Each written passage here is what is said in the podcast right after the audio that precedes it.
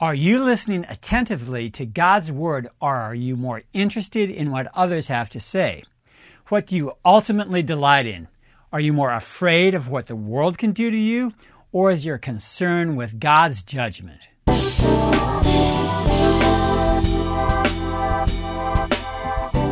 I'm Dennis Metzler and welcome to The Charge. Today we are considering Psalm 19, 8 through 10 from the King James Version.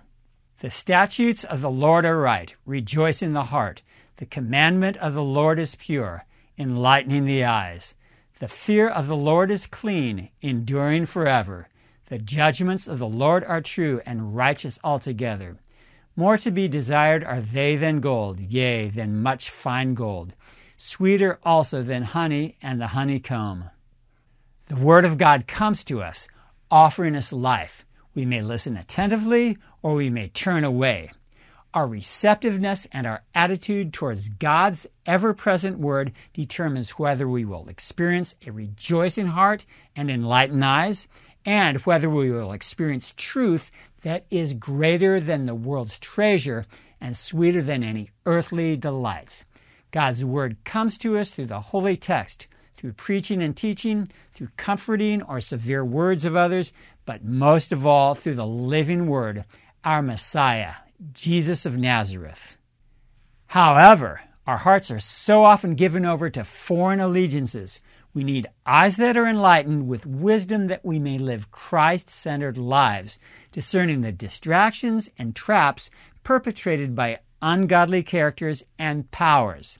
That wisdom comes from ardent study of the Scriptures, grounded in the life of the church with all missional and ethical awareness. We don't understand what it means to fear the Lord, but we do fear other people and other powers.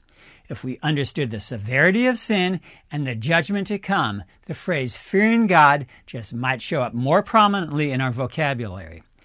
The fear of the Lord is clean. Therefore, we don't have to be a slave to polluted desires which lead us to self destruction. We are cleansed by God inasmuch as we are rightly related to Him. If we dwell in His Word, hearing and obeying, we become active participants in His kingdom. We find pleasure in Him and in His ways rather than possessions or position.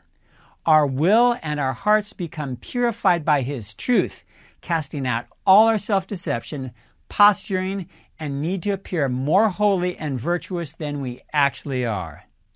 His word reminds us that we are loved, that we are children of God, and because of this, out of the overflow of the reality of our belovedness, we vigorously carry out His commands, no matter what this Christ infused life cost us. God has no interest in turning down our desire for pleasure. He wants it redirected so that we find our greatest joy in Him.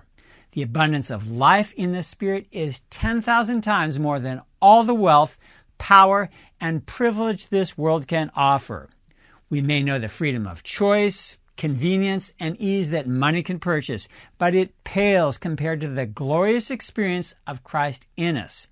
The most delectable of all foods is only a foretaste of the mystical and rapturous delights that come through a life given over to and caught up in the one that indwells us.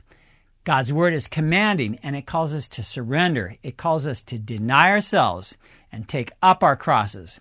This death to self requires suffering, to be sure, but it is the necessary gateway to life, glorious, unspeakable, and everlasting. In this, there is no fear of judgment. I'm Dennis Metzler, and you've been listening to The Charge. I've got a lot more podcasts, so please check them out. Peace to everyone.